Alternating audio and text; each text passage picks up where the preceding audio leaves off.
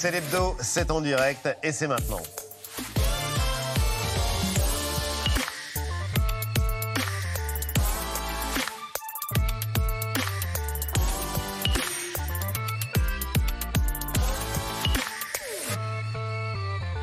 C'est l'hebdo avec toute la bande pleine de bienveillance. Mélanie, Jean-Michel, Eva et Antoine. Tout va bien les amis Très bien, très bien. Mais vous êtes parfaitement bienveillants. Et particulièrement avec moi. Une semaine euh, intense. Peut-être une page d'histoire euh, qui se tourne. On va en parler dans un instant avec nos deux invités. Mais d'abord, et vous aviez raison, depuis le début, Jean-Michel, depuis des semaines maintenant, nous vivons une campagne formidable.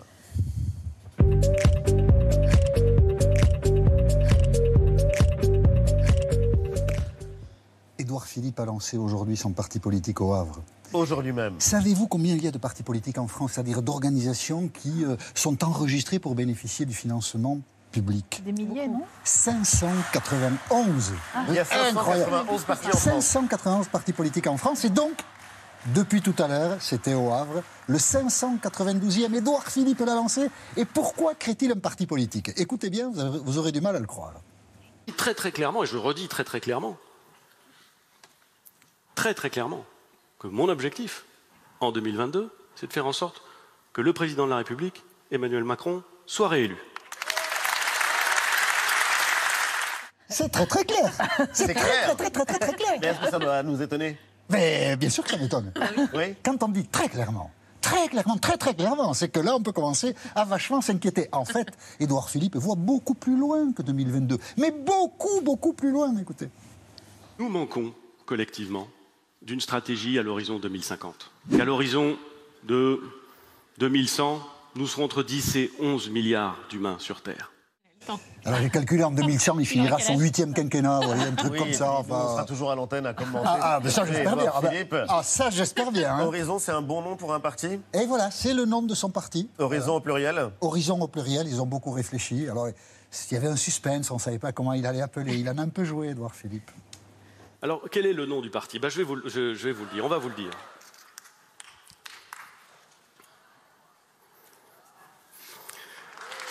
Horizon La vérité, c'est qu'avant, on appelait euh, démocrates, socialistes, républicains. On ne sait plus comment on les appelait. Alors, En Marche, Horizon, Transversal. Enfin, ça devient un peu n'importe quoi. Mais enfin, voilà. C'est le 592e parti politique en France. On parle de Marine Le Pen? Allons-y. Depuis 2013, Marine Le Pen, dans les intentions de vote, était au second tour de l'élection présidentielle. Et depuis cette semaine, elle n'y est plus. Pour la première fois. Pour la première fois depuis huit ans. C'est quand même un événement chassé du second tour par Éric, euh, je me souviens plus de son nom. Est-ce que ça chamboule Marine Le Pen Bien sûr que non. On est à un peu plus de six mois maintenant euh, de la présidentielle. Il faut bien euh, l'avouer, vous pourriez être chamboulé, par exemple, par euh, cette succession de, de sondages qui ne sont pas forcément favorables. Ben non, je ne suis pas chamboulée. Je suis calme, mais c'est aussi parce que j'ai beaucoup d'expérience.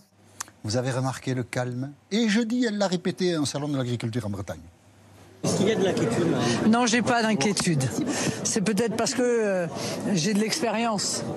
Voilà, vous voyez. C'est pour ça que l'expérience me permet de vous dire que les uns et les autres ne devraient pas se précipiter à tirer euh, des conclusions hâtives. Ça vous rassure peut-être Mais j'ai pas besoin d'être rassuré. Ben non. On ne voit pas pourquoi. hein. Il n'y a aucune raison de s'inquiéter. Aucune, aucune. Vraiment, on n'en voit pas. On parle d'Anne Hidalgo. Anne Hidalgo, maire de Paris. Elle a voulu chasser la voiture de la mairie de Paris. Et hier, euh, mardi, dans Libération, elle a dit bah, ce serait une bonne idée de baisser les taxes sur le prix de l'essence. Ah, c'est pas simple à comprendre toujours la politique. Voilà Anne Hidalgo avec Caroline Roux sur France 2. Dire je que suis je écolo dis- et je vais baisser la taxe sur les carburants, il y en a quelques-uns qui vous regardent ce matin et qui doivent dire c'est pas le chemin le plus court pour aller vers la transition écologique. Eh même. en fait, si. Ah Parce bon que euh, la transition écologique, elle ne peut pas se faire contre des femmes et des hommes. Ils sont très nombreux, plus de 11 millions de Françaises et de Français qui sont obligés de prendre leur voiture tous les jours, qui n'ont pas d'autre solution que celle-là. En fait, si. Il ne faut pas prendre la voiture à Paris, mais il faut la prendre ailleurs. Et si vous ne comprenez pas, eh ben, vous écrivez à Anne Hidalgo, maire de Paris, peut-être qu'elle vous l'expliquera. Il faut noter juste une petite chose. Les, les taxes sur l'essence pourraient baisser. Un peu comme euh, la cote de confiance, de popularité, les intentions de vote d'Anne Hidalgo. Avant d'être candidate, euh, il y avait à peu près 7% de gens sondés qui disaient je pourrais voter Anne Hidalgo. Depuis qu'elle est candidate, euh, là on en voit 5,5, il y a même des sondages où elle descend à 4.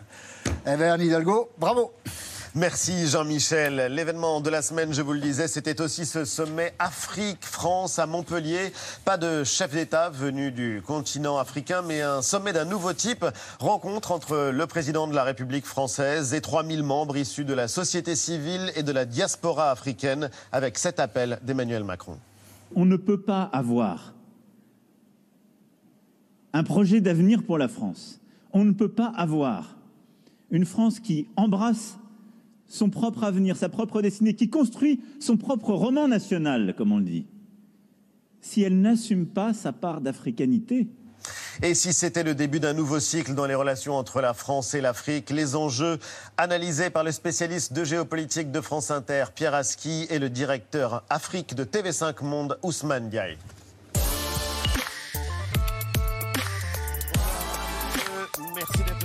Bonsoir Pierre Ousmane Gaï, rédacteur en chef Afrique de TV5 Monde. C'est la chaîne francophone euh, la plus regardée euh, en Afrique et vous revenez tout juste du sommet de, Montpellier. Il y avait la promesse au moment où on a organisé ce sommet des échanges libres et sans tabou. C'était l'expression officielle d'Achille Membe, le président. Alors promesse tenue ou pas? Enfin sur la forme promesse tenue, parce que oui, les jeunes l'ont bousculé, il l'a même lui-même reconnu. Il a utilisé le terme malmené.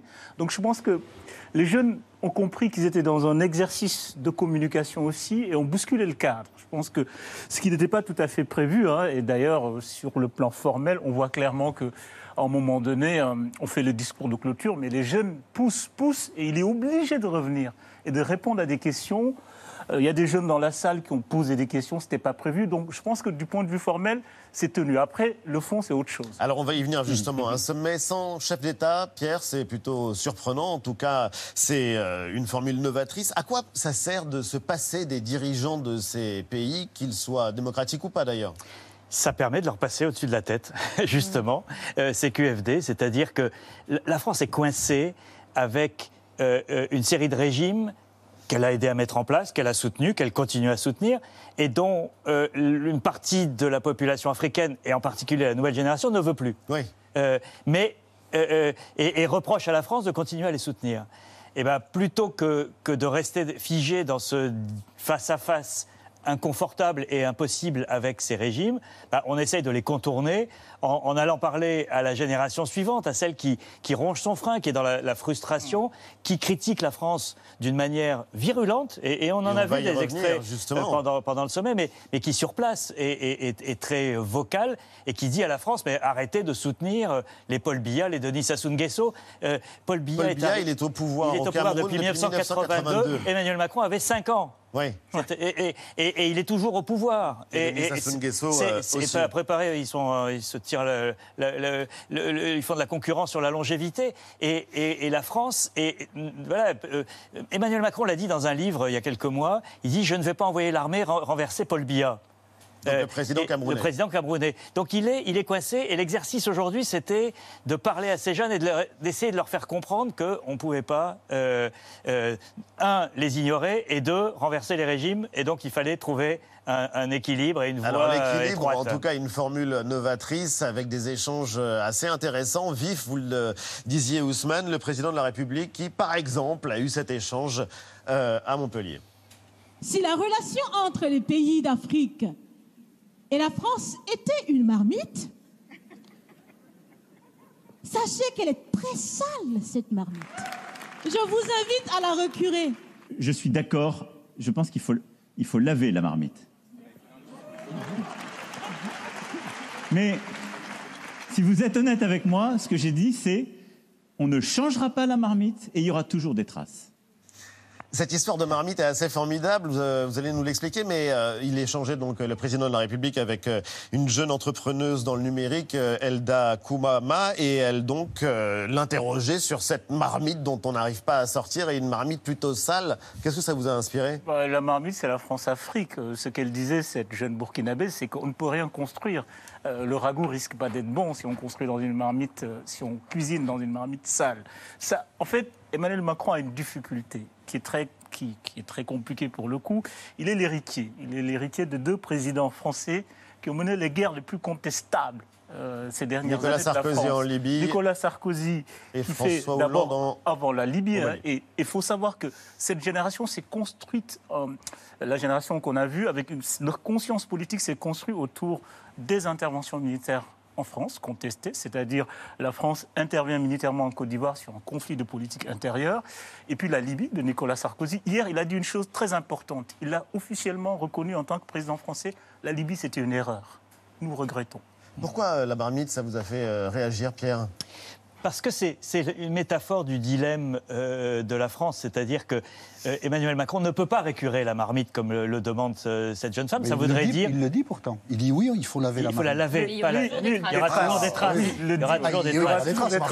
Déjà, il faut la laver, Et la, jeune femme ajoute euh, dans, un- dans la suite du- de l'entretien, elle dit euh, si vous gardez, si vous refaites une nouvelle nourriture dans cette marmite, il n'y aura personne autour de la table. Il n'y aura que vous autour de la table. Et c'est ça qui est intéressant, c'est que la métaphore, c'est ça. C'est que euh, vous voulez re- reconstruire des nouvelles relations, mais, vous, mais il faut que l'Afrique soit là. Et, si, Et- l'Afrique ne sera pas là à toutes les conditions. On voit, on voit bien qu'il y a une nouvelle génération qui pense différemment. Bah alors justement, parce que cette nouvelle génération, on a du mal à mesurer ça vu de France, vu de- d'ailleurs, mais il faut savoir que l'Afrique, c'est 20% des terres émergées, c'est un continent d'un milliard 300 millions d'habitants où la moyenne d'âge, l'âge moyen est de 19 ans. Ouais. 19 ans. C'est un mot, euh, enfin c'est un chiffre euh, Et, important. et- et la moyenne d'âge des chefs d'État doit être beaucoup plus élevée. Beaucoup plus élevé. Et- Donc la jeunesse. euh, C'est devant cette jeunesse euh, que, que Emmanuel Macron s'était déjà exprimé quelques temps après son, son élection. Euh, on était en, en novembre 2017, il est au Burkina Faso et euh, il parle devant un parterre de centaines et de centaines d'étudiants de l'université de Ouagadougou. Le président présente à ce moment-là ce que sera la politique française pendant euh, son mandat euh, vis-à-vis de, de l'Afrique. Et euh, une fois n'est pas coutume, Emmanuel Macron annonce qu'il veut rompre avec euh, l'ancien monde. C'est ce qu'il dit. Il n'y a plus de politique euh, euh, africaine de la France. Écoutez-le.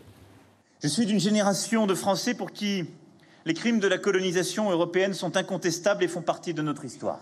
Je veux être à vos côtés, celui qui aidera l'Europe à saisir cette chance, celle d'écouter la jeunesse africaine, d'en tirer le meilleur et de mettre son potentiel au profit de l'ensemble du monde.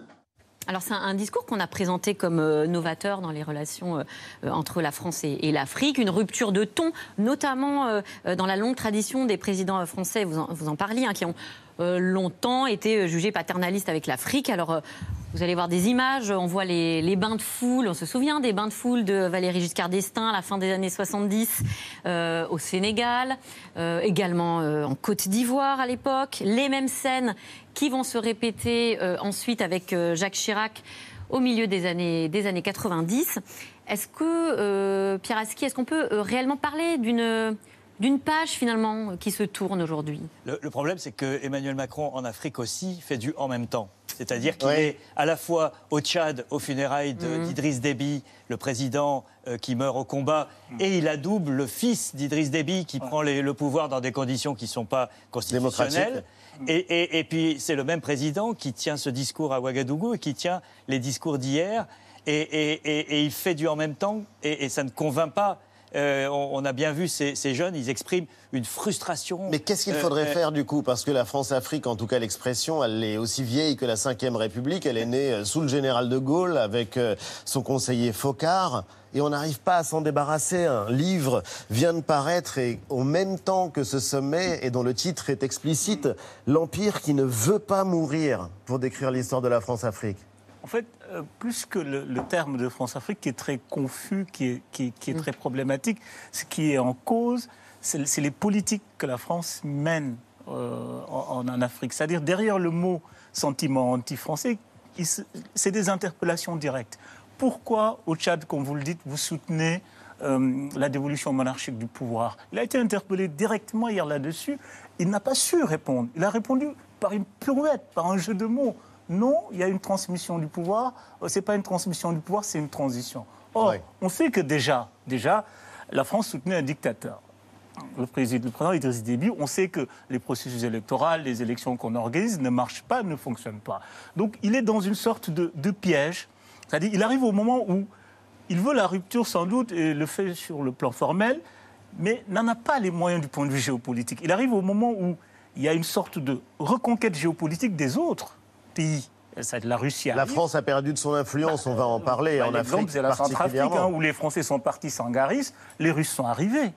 Il arrive un moment où la France est bousculée, euh, bousculée du point de vue intérieur. La France n'a plus les moyens militaires hein, de, de son Mais on va y venir. On va y venir de cette perte d'influence. Mais ce qui était frappant aussi, c'est que cette semaine, il y a eu un rapport qui était remis à Emmanuel Macron.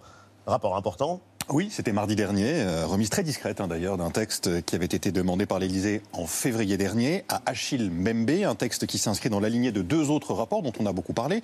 D'abord celui de Felwinsar et de Bénédicte Savoie sur la restitution du patrimoine culturel africain et ensuite celui de Benjamin Stora sur les mémoires de la colonisation et de la guerre d'Algérie. Voici donc celui d'Achille Mbembe, historien, politologue camerounais, un des théoriciens du post-colonialisme, 142 pages qui se concluent par 13 propositions à la fois politiques, culturelles et économiques, des propositions plus ou moins précises. Euh, parmi elles, créer une maison des mondes africains et, des diasporas, qui pourrait d'ailleurs porter, euh, selon Achille Mbembe, euh, le nom de l'autrice Marie Scondé, développer un programme de start-up et créer un fonds d'innovation pour la démocratie, un fonds qui serait doté de 30 millions d'euros pour soutenir des initiatives de la société civile, d'associations et de collectifs indépendants, et non pas pour financer des partis ou des mouvements politiques.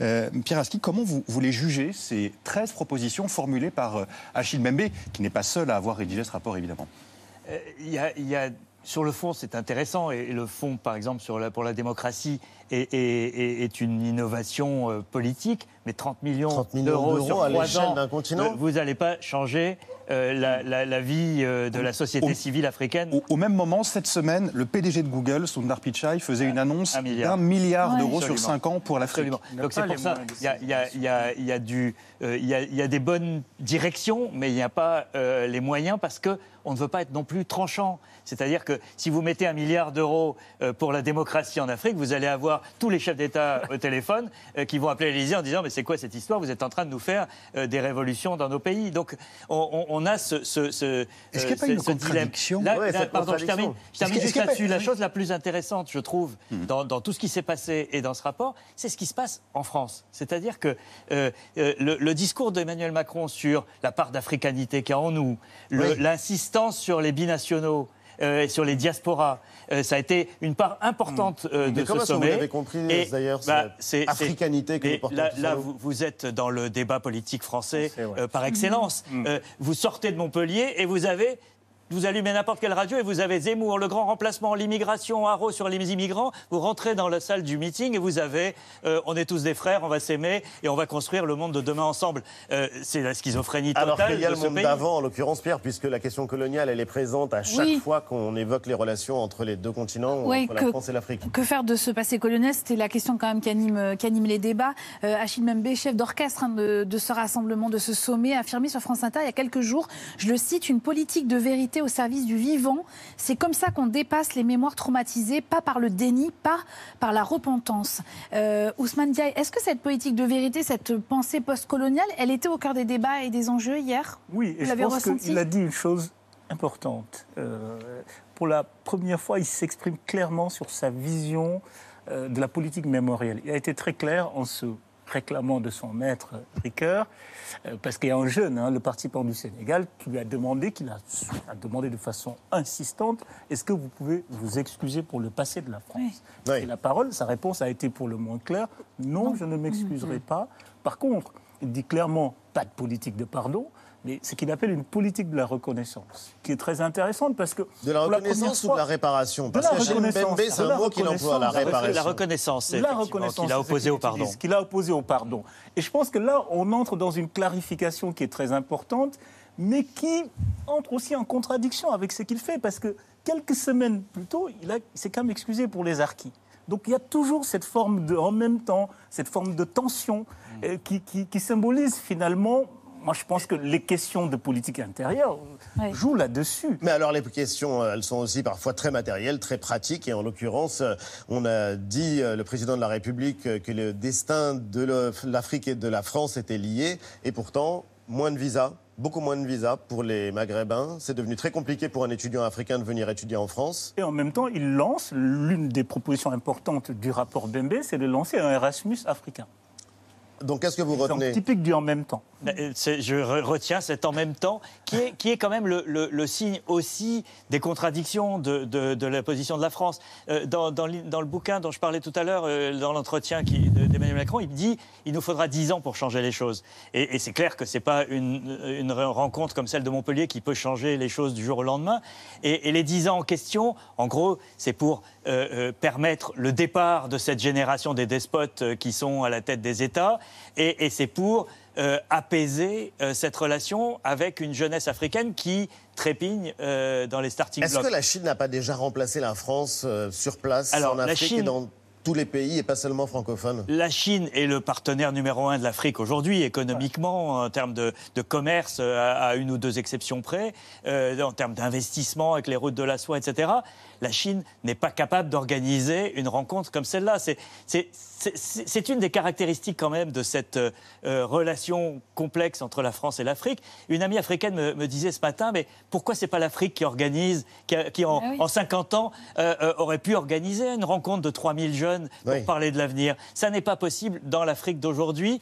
Et paradoxalement, ça se passe dans une ville française. Et ça ne passera pas dans une ville chinoise. Parce que a, le président chinois n'acceptera jamais d'être bousculé comme l'a été Emmanuel Macron. La marmite, euh, ça ne marche pas avec, euh, avec la Chine. Et en l'occurrence, euh, pour le, le, le, le mot d'Afrique, de, il désigne un continent, il désigne une réalité euh, géographique. Et c'est pourtant un mot qui peut faire peur. Qui peut faire peur, euh, Ousmane, en France, en Europe, euh, parce que la vague migratoire est très souvent liée. L'invasion. L'invasion. Alors, il a quand même une chose intéressante que, que, que Pierre disait dans sa conception de la politique africaine, en tout cas de l'Afrique, il inclut la diaspora, la binationalité. Euh, c'est très intéressant parce que jusqu'ici, hein, les questions euh, de la binationalité, ça a relevé des questions de Français d'origine africaine en France. Et là, ils étaient au cœur du débat, ils étaient inclus. Je pense que ça c'est très intéressant parce que ça a une perspective, hein, avec, on l'a vu avec le CPA, c'est-à-dire la, la façon dont les Africains issus du continent s'opposent, opposent en discours à la France, n'est pas le même quand il nomme par exemple l'ancien patron du CPR, ambassadeur en Ouganda, je pense qu'il y a quelque chose d'intéressant qui peut se construire, qui, qui, est très diffus dans sa politique et qui est une sorte de contournement qui peut être très intéressant. Et d'ailleurs, il a promis en France les assises de la diaspora oui. en France. D'un mot, un et, événement et qui s'oppose, vous avez d'un côté la demande d'assimilation euh, d'un Zemmour qui oui. veut changer les prénoms, oui. et de l'autre côté Emmanuel Macron qui dit euh, vous êtes des, des, de la diaspora, vous êtes des binationaux et vous en êtes fiers et vous êtes une partie de la France et vous êtes une partie la de la solution. De la Donc il se jouait aussi quelque chose de politique euh, à Montpellier hier. Vous restez avec nous, euh, messieurs, dans l'actualité aussi, une semaine dans le monde.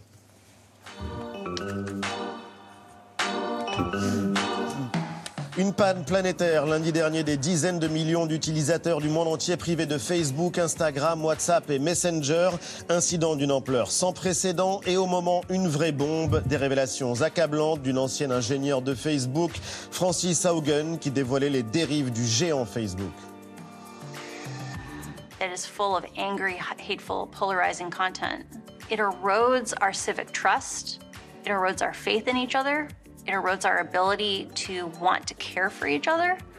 The version of Facebook that exists today is tearing our societies apart and causing ethnic violence around the world. La répression des Ouïghours continue en Chine, un témoignage saisissant. Pour la première fois, un ancien policier chinois reconnaît et raconte les méthodes de torture, la violence inouïe exercée contre les Ouïghours par les autorités chinoises. How were the interrogations being conducted? Beat them, kick them, beat them bruised and swollen, knock their heads on the radiator. Police would step on the suspect's face and tell him to confess.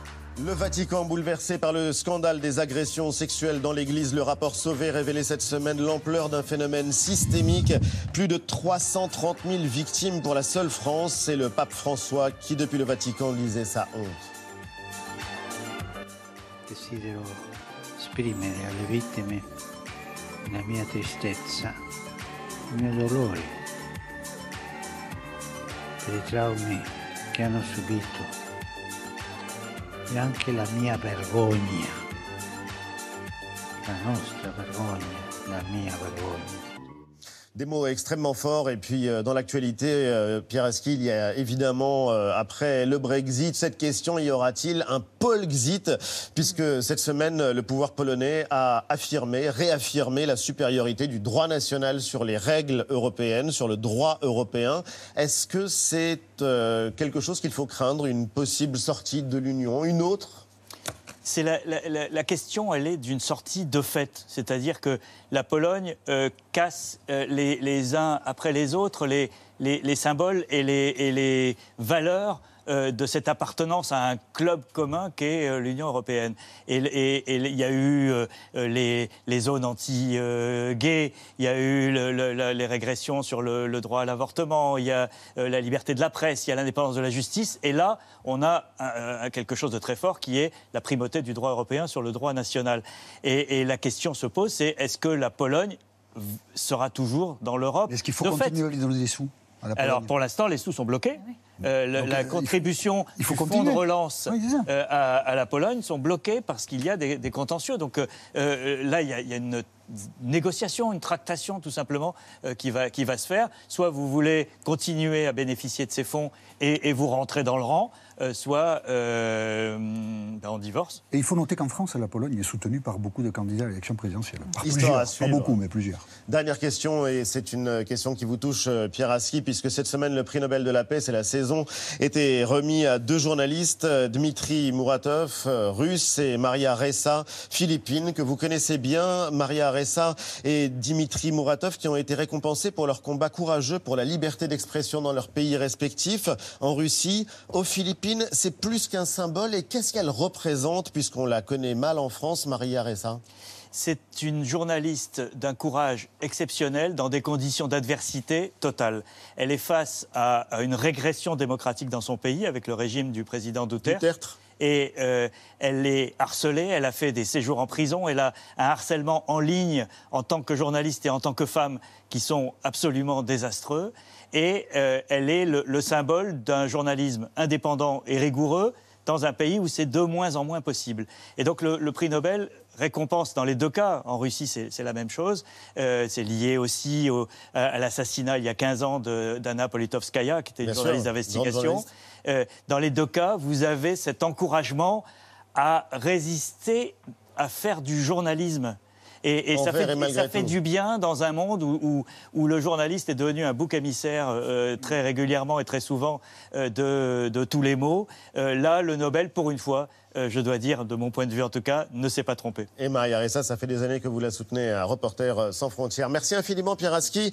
Géopolitique, c'est tous les matins de la semaine dans le 7-9 de France Inter. Ousmane Diaye, on vous retrouve sur euh, TV5 Monde.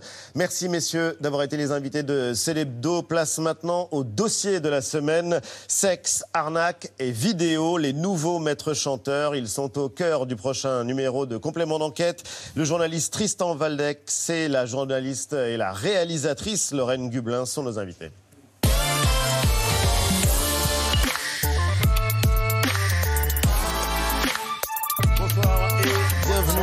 Merci d'être charitable Tristan puisque j'ai savonné votre nom Valex et non pas Valdex plusieurs fois. mais j'y arriverai et l'essentiel c'est de vous féliciter pour le travail que vous avez mené dans, dans complément d'enquête avec une enquête euh, qui est inédite qui est passionnante. Euh, on pourra la voir jeudi prochain sur euh, France 2 à 23h sexe arnaque vidéo. Il y a un cas d'école, c'est l'affaire de la sextape de Valbuena et on va en parler parce que vous abordez le sujet dans votre, euh, dans votre enquête et euh, cette affaire sera jugée des années après, dans une dizaine de jours, euh, devant le tribunal correctionnel de, de Versailles. Mais il y a des arnaques qui peuvent concerner tout le monde.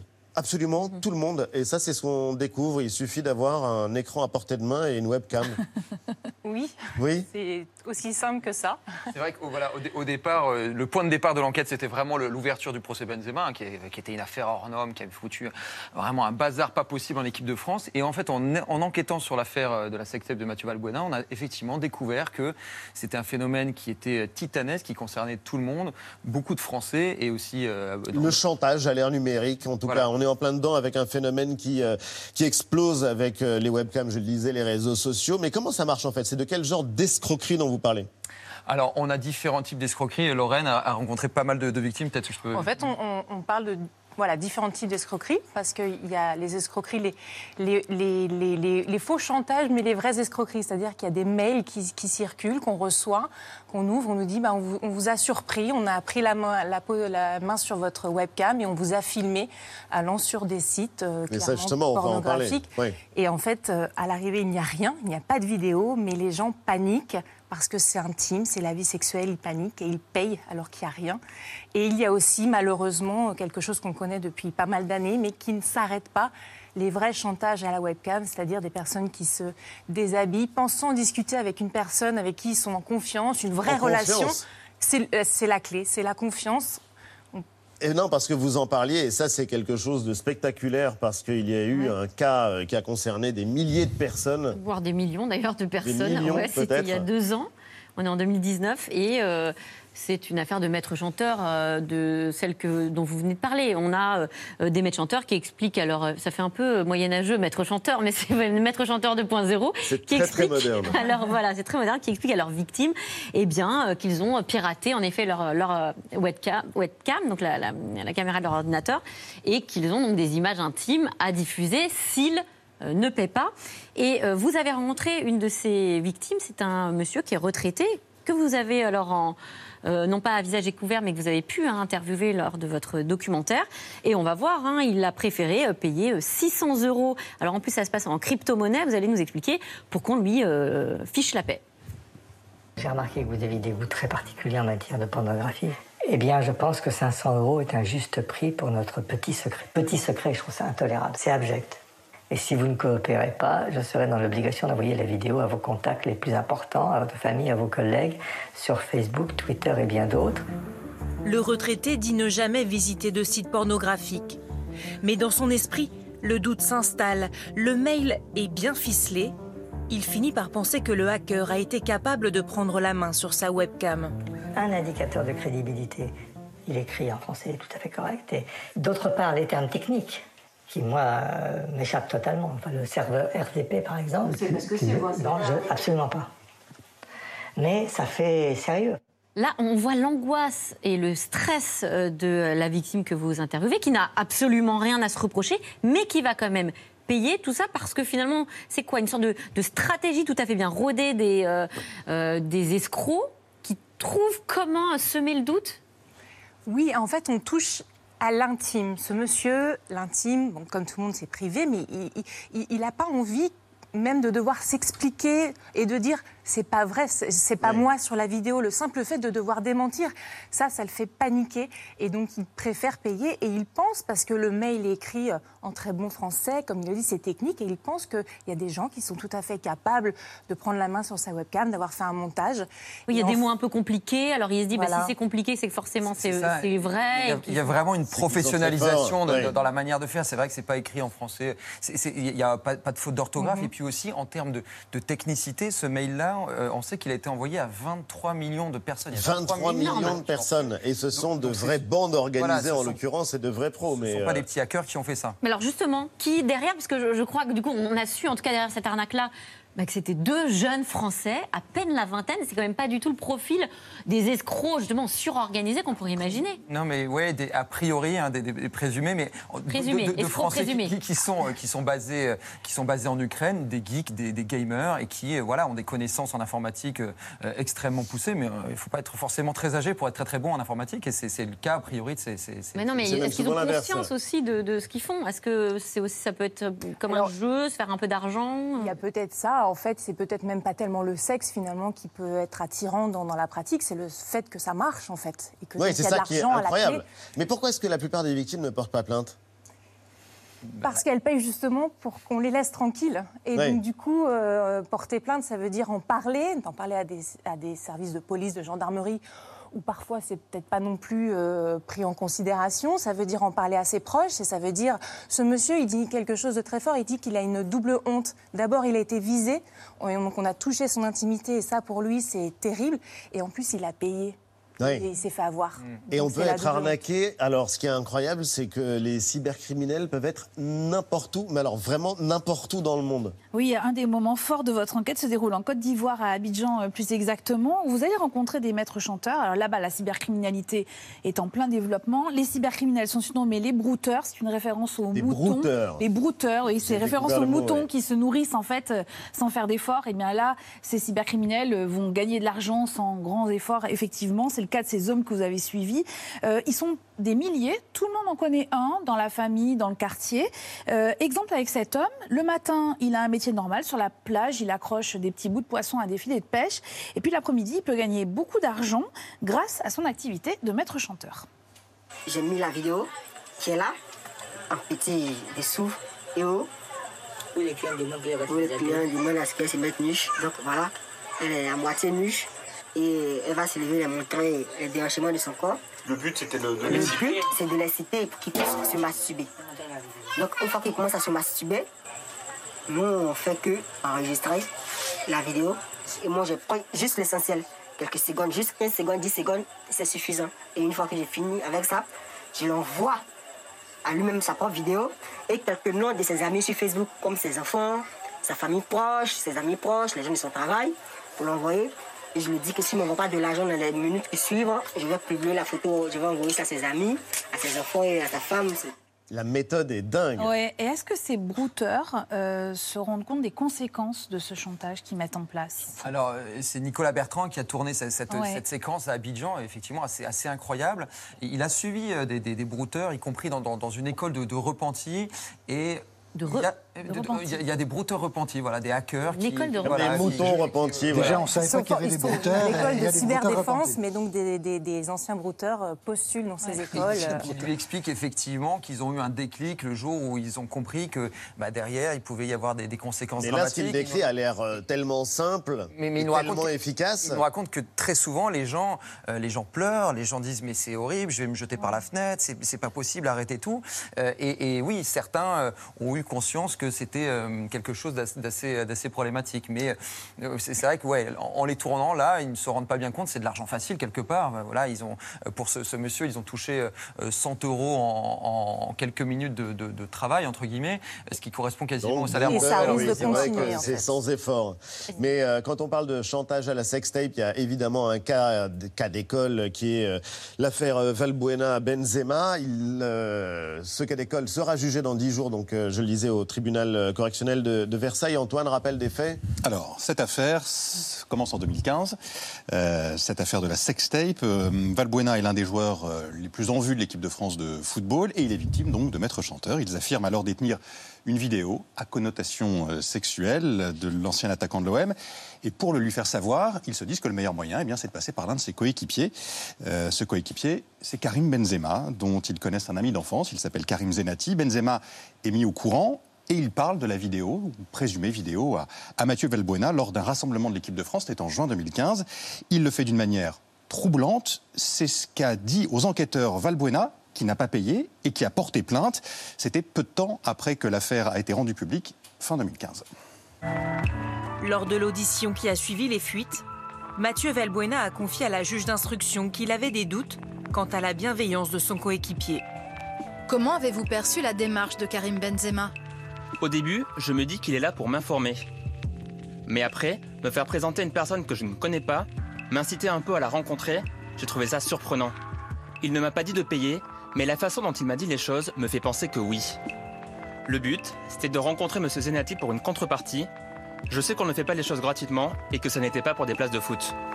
Donc Karim Benzema est soupçonné d'être complice d'un chantage. Ali le disait, il sera jugé dans 10 jours à Versailles. Euh, Qu'est-ce qu'elle dit, cette histoire de la pratique du chantage aujourd'hui?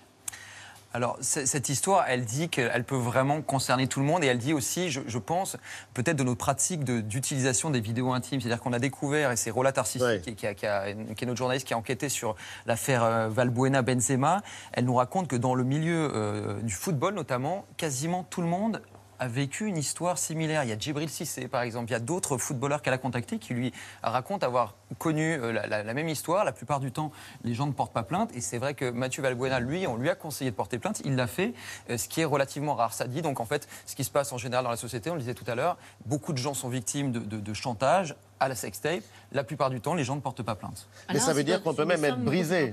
Les sommes sont Ouais. peut-être importantes, on ne sait pas si elles ont été versées, mais en l'occurrence, ce qu'on voit, c'est que Valbuena et c'est Mohamed Bouafsi, euh, notre ami Mohamed, qui euh, raconte l'histoire, c'est que ça brise sa carrière. C'est d'une violence terrible. Ça brise son couple également. C'est euh, même quand on est euh, bon euh, professionnel, euh, ou qu'on est une star de l'équipe de France, on n'est pas à l'abri de voir sa vie privée vous briser une fois, euh, une fois rendu public. Oui, c'est- ça qui a, qui a été terrible dans cette histoire, c'est que Mathieu Valbuena, c'est a priori la, la victime dans cette histoire. Euh, Karim Benzema, on ne sait pas s'il sera jugé coupable ou non, mais en tout cas, il Ouais, est on sait rien. Et c'est que Mathieu Valbuena, il n'a été, il n'a plus été sélectionné en équipe de France après cette histoire parce que il était suspecté de, de mettre une mauvaise ambiance dans le groupe de l'équipe de France. Et non, c'est vrai que pour lui, ça a été une, une période terrible, alors qu'a priori, il n'a pas grand-chose à se reprocher, si ce n'est d'avoir peut-être manqué de prudence en confiant son, son téléphone avec une, une vidéo intime à, à- à un de ses proches. En tout cas, vous racontez très bien l'histoire dans, dans le complément d'enquête. On rappelle quand même deux règles, deux règles à ne pas oublier. Vous euh, ouvrez grand vos oreilles. Il ne faut jamais payer quand on est victime d'un chantage. Jamais. D'accord. Première règle. Et il y a un numéro, le 3018, pour les victimes de violences numériques. 3018, c'est euh, très facile. Et si j'ai un doute, je vous appelle. voilà, et si vous avez un doute, vous nous appelez. Mais euh, il y a aussi euh, d'autres personnalités dont on sait qu'elles ont été victimes alors de photos très intimes. Benjamin Griveaux, par exemple. Non, mais Ah, je vous Benjamin regarde parce que Griveaux, c'est une question Non, non, politique. Il était candidat à la mairie de Paris. euh, une campagne fracassée par la révélation d'images euh, très intimes qu'il avait partagées avec une jeune femme. Ça, vous avez enquêté aussi sur, cette, euh, sur les conséquences que ça peut avoir sur une personnalité publique? Alors, on a un petit peu enquêté sur l'affaire Griveaux. J'ai- J'étais en contact avec euh, Alexandra de Tadeo, vous avez donc euh, la, la personne qui, euh, qui, qui avait reçu les, les, les- les- les vidéos de, de- de Benjamin Griveaux. Euh, elle est un petit peu embêtée avec cette histoire, donc elle n'a pas souhaité apparaître dans, dans le documentaire. Donc, on, on, ne l'aborde pas. Ça fait partie effectivement des, des, des- des- des vidéos Elle être célèbres. embêtée quand même, parce que enfin, c'est pas une affaire Griveaux, c'est plutôt une affaire, je sais plus comment vous l'appelez, mais Oui, oui, oui. c'est oui. pas l'affaire Griveaux. Griveaux, il- Ouais. enfin, Non, non, effectivement, elle est un- non, je dis ça parce qu'on se moque très facilement des responsables politiques, mais là, il est victime. Oui. Bon. Qu'est-ce qui vous a le plus surpris euh, en menant l'enquête, en l'occurrence? Le nombre de victimes. Le nombre de victimes Ouais. et euh, le Parce- nombre de me- victimes muettes aussi. Oui, c'est vrai que ça a été très très compliqué euh, de trouver des personnes qui acceptent de parler. Encore une fois, par rapport à cette honte, mais c'est vrai que je ne m'attendais pas. On pense qu'il y a suffisamment de prévention, on pense qu'on avertit, euh, même les enfants, les adultes, les adolescents, euh, contre les risques d'Internet. Et en fait, euh, on se rend compte qu'on on n'en parle jamais assez. On n'en parle jamais assez, il y a une forme d'impuissance et puis il y a l'inverse complet de ce sur quoi vous avez travaillé, à savoir euh, ceux, celles qui deviennent célèbres en faisant fuiter une sextape. On se souvient Ouais. voilà, de Kim Kardashian, c'est assez sidérant parce que elle a mis en scène sa vie et ses Privée. ébats avec un, un chanteur. Paris Hilton, pareil, sa notoriété, elle... euh, a un impact considérable une fois que sa sextape fait le, le tour de la planète. Qu'est-ce que ça raconte de notre société Euh, Ça euh, vous fait flipper On devrait tous jeter nos téléphones portables à la poubelle, euh, mettre du scotch sur les webcams. Scotch, oui. Ça Et marche, c'est- et ça c'est même pas certain que ça suffise parce Ouais. que on, on va, on, a- on va aborder quelque chose également en plateau. C'est l'apparition maintenant de, de chantage à la sextape avec des deepfakes. Vous savez ce que sont les Oui. deepfakes? On a et, et on, on commence à voir apparaître ce phénomène avec des Les visages. on met des visages sur des, des, des- des- Des scènes scènes porno et il commence à y avoir des personnes qui se retrouvent euh, soumises à un chantage parce qu'elles sont victimes d'un- deepfake porno. Donc euh, c'est ça qui est, qui est- qui est assez effectivement flippant pour. Oui, c'est euh, C'est- franchement flippant. Même, même si vous faites attention, que vous mettez du scotch sur votre webcam, que vous ne faites pas de sextape, etc., ça ne veut pas forcément dire que vous serez totalement à l'abri de ce genre de chantage. euh. En C'est tout ce cas, qu'on- on disait, ça se professionnalise en fait. Plus la technologie avance et plus l'escroquerie avance avec en fait. Oui. Sans Et fin. ça poursuit une longue tradition donc, qui remonte au Moyen-Âge, euh, celle des maîtres chanteurs. Ah, Je crois que Mélanie c'est Mélanie Vous ouais, qui, euh, avez fait Ah ouais. ce rappel historique. Vous restez euh, tous les deux avec nous. Complément d'enquête, ce sera donc sur euh, France 2 à 23h euh, jeudi prochain, si euh, je m'en souviens bien. C'est exactement ça. Bon, bah écoutez, tant mieux. Vous restez avec nous tous les deux. Une rencontre maintenant, alors qu'on est en pleine saison des vendanges, des foires au vin aux quatre coins de la France. C'est un très jeune vigneron. Il a 24 ans. Le vin est son métier, mais c'est aussi une passion qu'il partage avec des centaines de milliers d'abonnés sur TikTok. Nous, on a la chance de pouvoir travailler dans des caves troglodytes et je vais vous montrer, c'est impeccable pour le vin. En fait, ce qui est bien pour le vin, c'est que la température elle est constante tout le temps. Donc c'est impeccable pour stocker le vin en bouteille, mais aussi en tonneau. Pourquoi il est mieux de tourner son verre de vin avant de le sentir? En fait, de tourner son verre comme ceci, ça va permettre de faire entrer de l'oxygène dans ton vin. Je vais vous montrer l'intérieur d'un pressoir. C'est parti. 25 000, C'est plus. 26 000, C'est plus. 27 000. C'est plus. Faut que je te dise un truc, ah ouais, c'est un secret. Personne doit savoir pourquoi. Parce que L'invité. Non, je n'ai pas essayé de le faire, Mélanie. Jamais Dommage. Émile Codins publie le vin. Ça se partage avec un point d'exclamation et il est l'invité de Célébdo. Bonsoir. Et bienvenue. Et euh, je répète euh, à ceux qui l'auraient oublié que l'alcool est à consommer avec euh, modération et il faut le dire et le redire. Mais ça peut malgré tout être une passion. Et quand on vous suit sur TikTok, quand on vous lit, on apprend que vous donnez bon beaucoup de conseils autour du vin parce que c'est très très complexe comme produit. Mais on a l'impression que vous trouvez une sorte de bonheur alors que c'est un métier hyper dur. Ouais, moi je suis heureux. hein. Ouais, tous les matins quand je me lève, j'ai vraiment le sourire parce que je, je sais que je vais faire du vin aujourd'hui. Et c'est une passion qui est née en moi depuis, bah, depuis que j'ai commencé mes études. Parce que, Mais oui, mais vous avez 24 ans, d'où ça vous est venu? Bah, un peu euh, comme ça. C'est une idée qui m'est venue vraiment euh, un petit peu aléatoirement. Mais en fait, euh, mon grand-père, qui était un grand personnage dans, dans, dans- dans notre village, un gros, un, bidon, des, des belles moustaches, et qui m'a toujours montré le partage, y compris le vin. Donc il aimait bien recevoir, partager les bonnes choses de la vie et le vin. Et il est décédé. Et c'est à ce moment-là que j'ai décidé de, me lancer dans le monde du vin, dans des études. Parce que je sais que j'ai de la famille un peu éloignée qui, sont vignerons. Et maintenant, euh, à la fin de mes études, ça fait maintenant trois ans que, que je travaille chez eux et je suis second. Donc je fais vraiment du vin là-bas. Second, vous allez nous dire à quoi ça consiste euh, précisément, Mélanie? Ah bah je sais pas en quoi ça consiste, mais ce que je sais, c'est que c'est un boulot hyper physique. Euh, quand euh, on vous lit, alors en plus là on est en pleine vendange, donc j'imagine que c'est décuplé. Alors quand on vous lit, donc on découvre qu'il faut en passer par le lavage des cuves en plein hiver, dans le froid, euh, arracher les mauvaises herbes dans les vignes sous 40 degrés. Donc il y a une sorte de, de passage obligé, quoi qu'il en soit? Ouais, bah, faut faire un petit peu tout. faut avoir vu les choses un peu plus difficiles à faire pour comprendre ce métier, ce métier et ce milieu, et surtout pour l'aimer. Mais vous avez l'air en bonne forme pour euh, quelqu'un qui est en pleine vendange. non, mais en Bah là, l'occurrence. j'y suis pas du coup. euh, non, mais du coup, ça ressemble à quoi les journées quand euh, on est en pleine vendange? On se lève à 5 h du matin? Ouais, c'est ça. On se lève tôt, on se couche tard, et euh, c'est un métier assez physique. Mais après, ce qui est cool, c'est qu'on ne sait pas forcément ce qu'on va faire la journée. Surtout cette année, qui est très, très, très compliqué. Pourquoi? Bah, En fait, je sais pas si vous avez vu, mais il a beaucoup gelé euh, bah, au mois de mai, et donc on a perdu beaucoup de récoltes déjà, et surtout bah, toutes ces pluies abondantes euh, cet été. Mais qu'est-ce qui est physique? Quand vous dites c'est très physique Qu'est-ce qui est physique concrètement? Bah, ce qui est physique déjà, c'est quand même de se lever tôt et se coucher tard déjà, rien que ça. Ouais. Mais aussi parce qu'on on a les mains à la pâte, on est toujours avec, euh, enfin nos outils c'est la main en, en premier, donc on est toujours vraiment à, à soulever des choses, à rentrer, voilà, comme on voit, on rentre dans des cuves euh, et euh, alors qu'il y a du gaz à l'intérieur, donc faut, c'est un métier un peu dangereux, physique, mais euh, voilà, quand on, quand on exerce à force, on, on comprend. Et qui est plein de rituels, plein de codes qui peuvent faire sourire, mais dont vous vous amusez vous aussi. Euh, en l'occurrence, c'est un monde ultra codifié, le vin Eva. Ouais, hyper codifié. Et euh, il y a un truc que j'aime beaucoup chez vous, c'est que vous avez une, fac- une faculté, une facilité à nous raconter le vin avec ses termes les plus techniques et les plus complexes.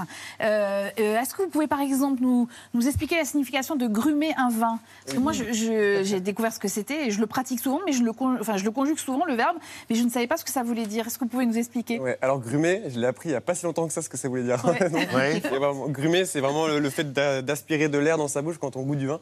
Alors c'est un peu. Ça fait un peu de bruit? Ouais, ça fait du bruit. C'est comme si on appelait son chat ou. et Tu veux le refaire? Et c'est pas facile à faire, honnêtement. Mais Non, c'est pas facile à faire. Ça sert à quoi? Ça sert vraiment à oxygéner le vin qui est dans la bouche et ça permet de- aux arômes de se développer davantage. Alors, autre question euh, qui a l'air innocente comme ça, mais qui est très importante. Est-ce que vous pouvez nous expliquer comment on reconnaît qu'un vin est bouchonné? Alors ça se reconnaît à l'odeur. Ouais. euh, ce sont des arômes qui, qui- qui viennent directement, des arômes de carton mouillé, des arômes de, de poussière, de cave humide. Ça, quand, bah, soit on sent le bouchon, soit on sent directement le vin. Et malheureusement, ça arrive sur, euh, sur des bouteilles aléatoirement, donc on n'y peut rien, quand c'est un, bou- un bouchon de liège euh, en particulier.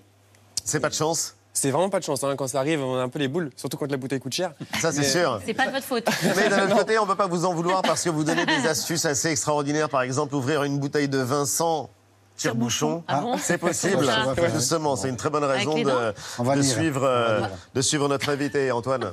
Est-ce que vous faites aussi sur euh, vos réseaux sociaux, particulièrement sur euh, TikTok, Émile, c'est répondre aux questions de vos abonnés qui vous en envoient euh, beaucoup. J'en ai sélectionné quelques-unes et on se les pose, hein, on est nombreux à se Que les tu as poser. envoyé? Comment Oui, secrètement pour préparer l'émission. Euh, Est-ce que le bois du tonneau peut donner du goût au vin Euh, Quand on cultive en bio, quels sont les produits utilisés pour traiter les vignes Euh, Est-ce qu'on peut se fier aux médailles sur les bouteilles Ou encore, et là je vais vous demander une réponse, est-ce que les bons vins sont forcément chers?